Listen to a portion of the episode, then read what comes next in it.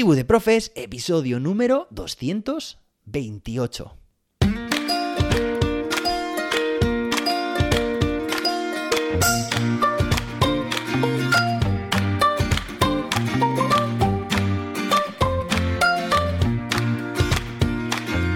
Hoy es miércoles, día 30 de noviembre. Hoy terminamos el mes, o quizá no.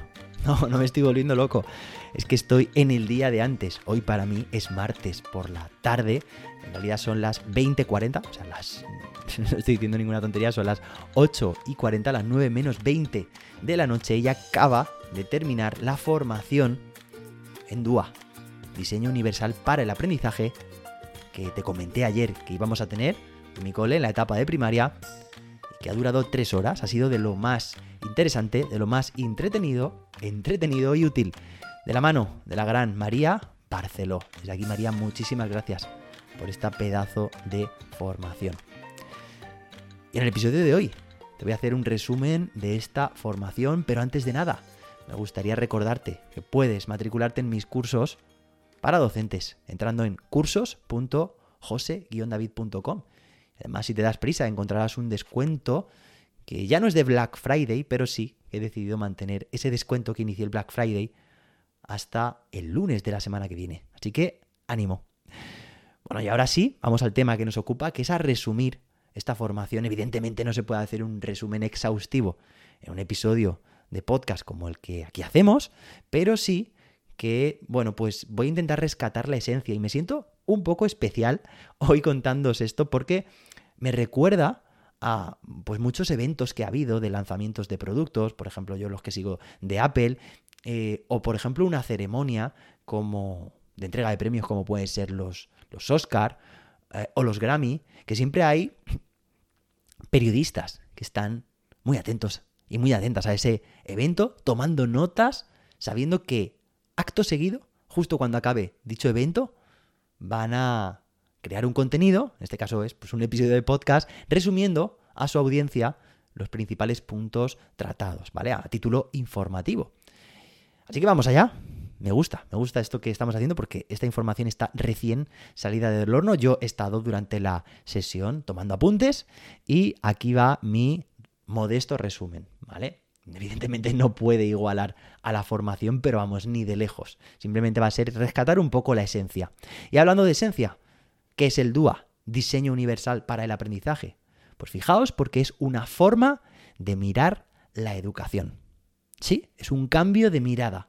Y no es intentar adaptar la enseñanza o el aprendizaje a ciertos estudiantes que presentan ciertas dificultades, sino que es, digamos, adaptarse a todas las necesidades. Y todo nuestro alumnado tiene necesidades. Lo único que ocurre es que muchas veces identificamos aquellos 3, 4, 5, 6 estudiantes que consideramos que tienen dificultades de aprendizaje, por ejemplo, pero estas no son las únicas eh, necesidades que existen, ni las únicas condiciones o cualidades que tiene nuestro alumnado. Es que todo nuestro alumnado es diferente, todos, incluso tú y yo, evidentemente, tenemos unas características, unas predilecciones, unas cualidades, unas formas de entender o de aprender que no tienen los demás.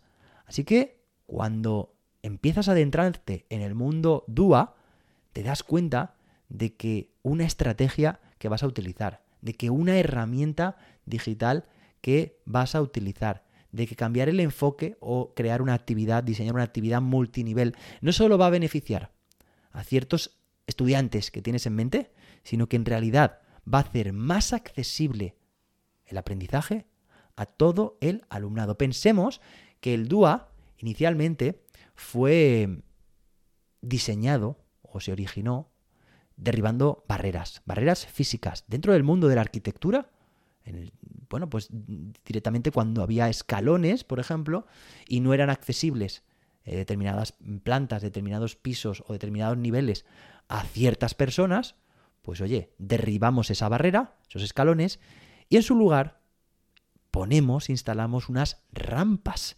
Fijaos que metafóricamente esto es lo que vamos a hacer.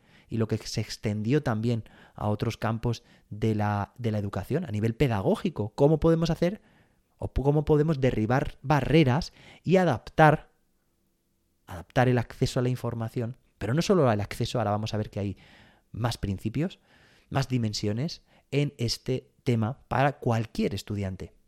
Y es que el DUA se fundamenta en tres pilares de la inclusión. primero es la presencia, es decir, el alumnado, debe estar en el aula, La presencia. Estamos hablando en el aula ordinaria. Inclusión. No estamos hablando de segregación ni de integración. Estamos hablando de inclusión. Así que, ya sabemos, lo mejor o la mejor manera que hay de incluir a nuestro alumnado con sus diferencias en nuestras clases es precisamente dónde? Dentro de las clases, no sacándolos fuera. ¿De acuerdo? Es donde tenemos las condiciones y las oportunidades para el aprendizaje de y con todos y todas. En primer lugar hemos dicho presencia, en segundo lugar la participación, tenemos que promover y tenemos que asegurar que todo el alumnado participa. Y en tercer lugar, también tenemos que garantizar el progreso, es decir, que todo nuestro alumnado avance en su aprendizaje. Bueno, tenemos tres principios y nueve pautas. Diseño universal para el aprendizaje.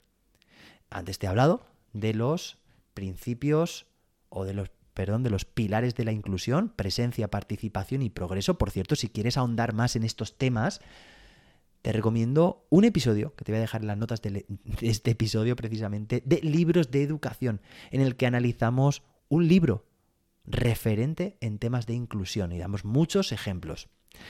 Y ahora nos adentramos en el DUA, pues hay tres principios y nueve pautas. Los tres principios son la motivación hacia el aprendizaje de nuestro alumnado, por otra parte, la representación. Y finalmente, la acción y expresión. Y lo vamos a entender de forma muy sencilla. Mira, la representación es el qué se aprende.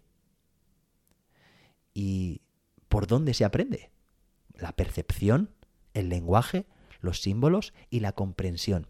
Y para ello, para fomentar la representación, es decir, el acceso a las formas a la información, a los datos, a la forma de representar, pues tenemos muchísimas herramientas. Y seguro que muchas de estas ya las has utilizado. No solo son importantes las herramientas, evidentemente también influyen muchísimo la metodología y todas las estrategias que tomemos en nuestras clases. Pero sí que es cierto que las herramientas tecnológicas nos ofrecen un soporte, una plataforma muy potente para personalizar el aprendizaje. Nos asiste, nos personaliza, nos aumenta, nos amplía las funcionalidades. Por ejemplo, tenemos, no sé, una herramienta como Jamboard y Jamboard es una pizarra que podríamos decir, bueno, pues tenemos una pizarra en clase para que queremos Jamboard. Pero es que Jamboard permite hacer muchas cosas más. Permite trabajar en remoto, permite incluir material multimedia, insertar enlaces. Podemos también hacer más grande la información, hacer una captura de pantalla, Podemos trabajar colaborativamente varias personas al mismo tiempo. Se pueden hacer tantas cosas con Jamboard. Además tenemos múltiples pizarras dentro de la misma pizarra. Más herramientas, pues tenemos Padlet, tenemos WordArt, que es para hacer nubes de palabras, tenemos también presentaciones de Google, Genially, al final son soportes que nos permiten representar la información de múltiples maneras, con múltiples formatos.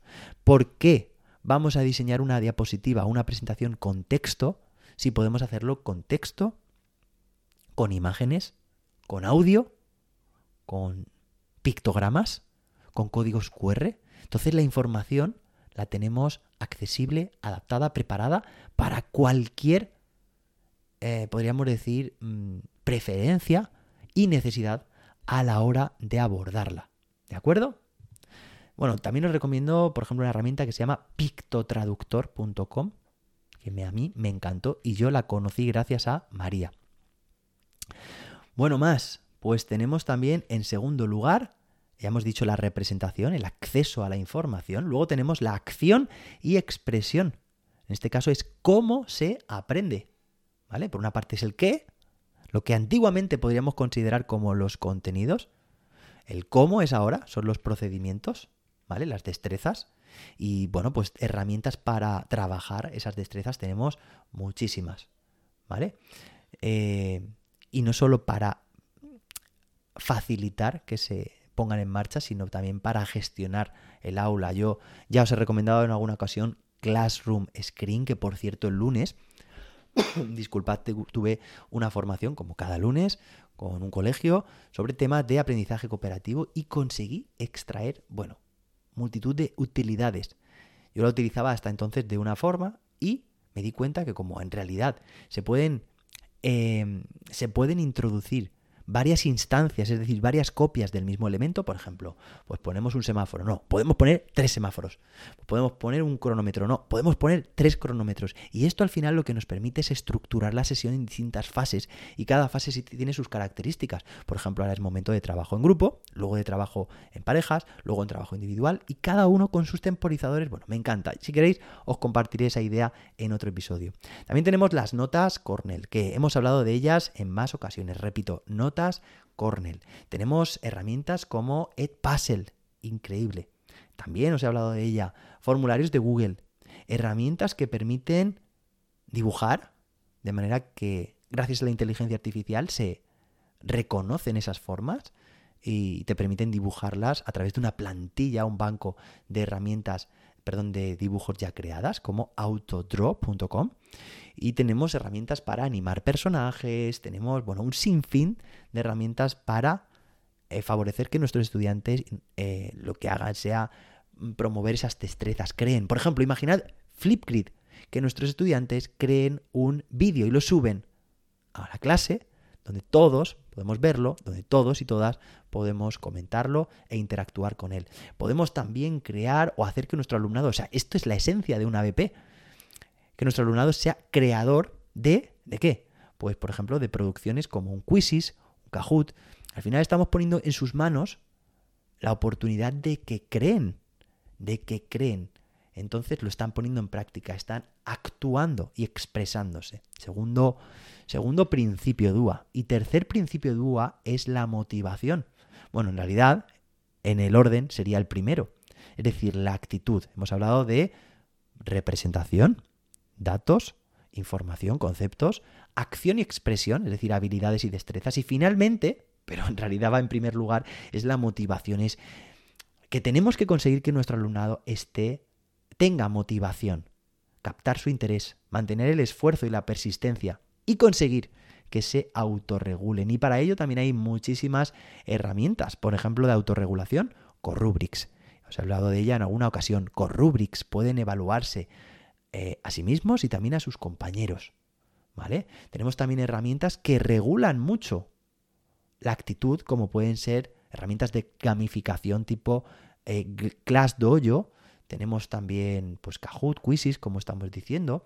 Podemos también trabajar, eh, bueno, pues ya os contaré, porque tengo en mente, mira, no puedo decir todavía nada, pero una situación de aprendizaje espectacular que, a la vuelta de Navidad os contaré. No puedo dar más detalles, lo siento. ¿Y qué más? Pues que hay muchísimas herramientas.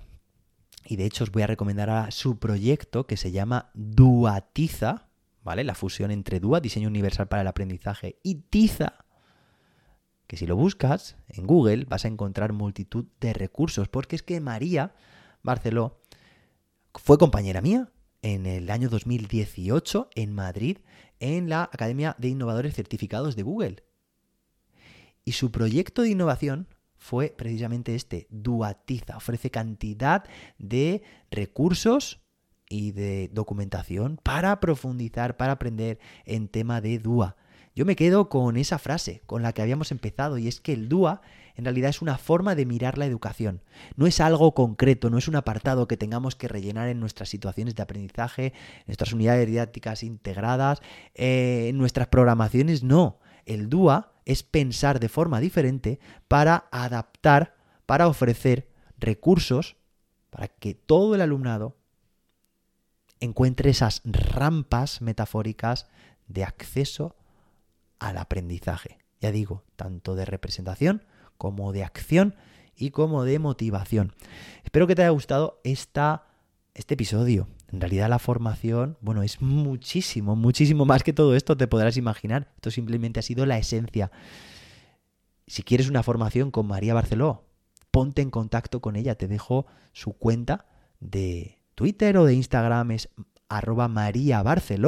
Muy fácil en las redes sociales, ponte en contacto con ella y pídela para tu centro porque estará encantada también de compartirte tanto como lo ha compartido con nosotros. Espero que te haya gustado, como digo, este episodio. Nos escuchamos mañana, jueves, con más y mejor. Hasta entonces, que la innovación te acompañe.